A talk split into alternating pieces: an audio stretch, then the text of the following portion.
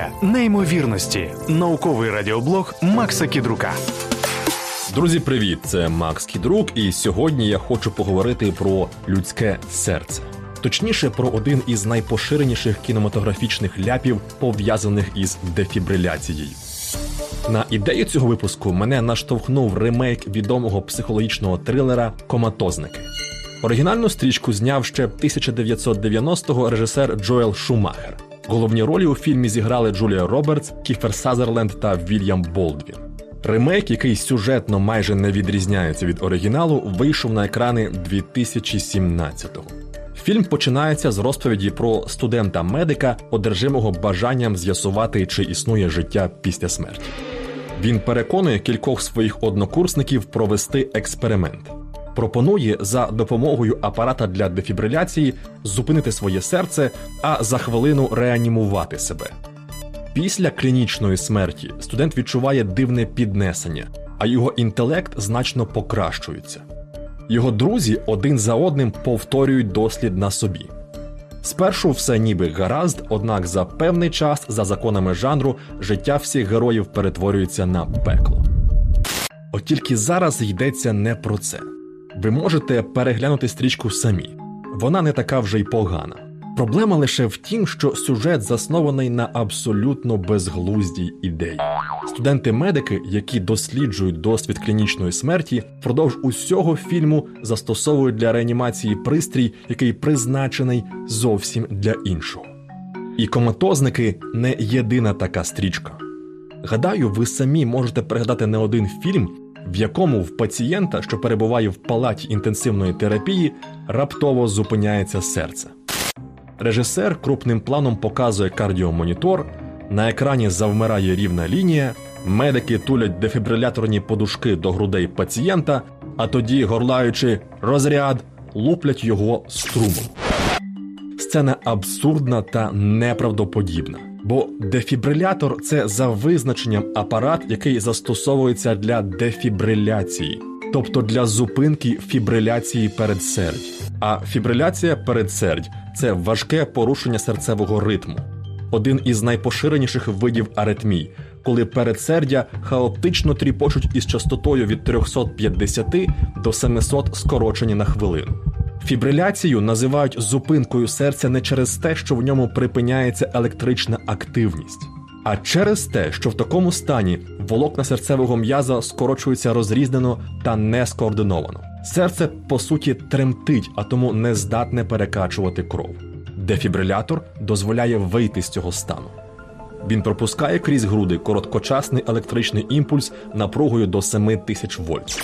Це на кілька секунд зупиняє серце, після чого воно самовільно запускається і майже завжди відновлює нормальний ритм. Натомість той стан, який показують у фільмах, називається асистолією. Це припинення будь-якої біоелектричної активності в серці, та сама пряма лінія на моніторі ЕКГ. При асистолії потрібно проводити серцево-легеневу реанімацію, робити непрямий масаж серця та вдихати повітря в легені, сподіваючись, що робота серця відновиться. Лупити струмом, тобто зупиняти серце, яке й так не працює, це нонсенс. Ніхто цього не робить у реальному житті. Те, що показують у фільмах, це добивання пацієнтів, які й так мертві. Томас Морріс у книзі За покликом серця наводить приклад, який дозволяє краще збагнути різницю між фібриляцією, тобто важким порушенням ритму, та асистолією або повною зупинкою серця. Уявіть собі оркестр, грою якого керує диригент. Посеред концерту диригент раптом опускає паличку та йде зі сцени. Спантеличені музиканти втрачають ритм і припиняють грати. У концертному залі западає цілковита тиша. Так ось можна сказати, що оркестр перебуває в стані музичної асистолії. На сцені нічого не відбувається.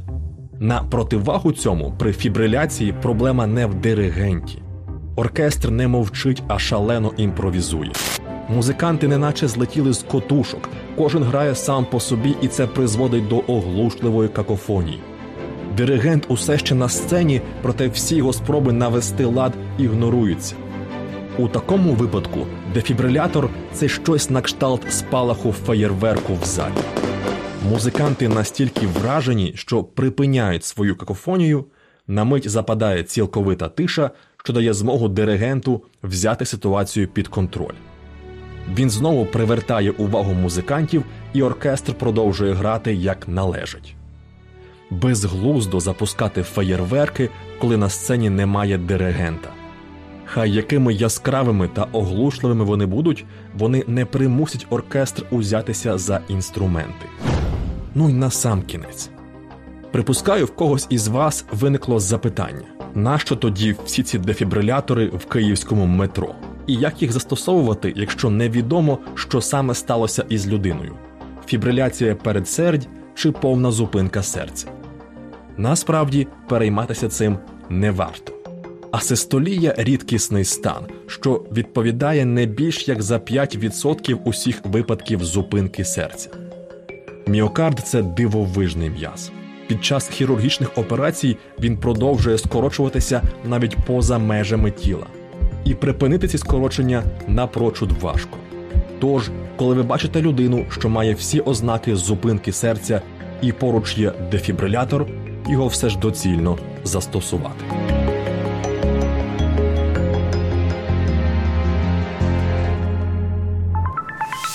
Це був подкаст Теорія неймовірності. Щоб не пропустити нові випуски, підписуйтесь на теорію неймовірності на улюблених подкаст-платформах або слухайте українське радіо. До зустрічі!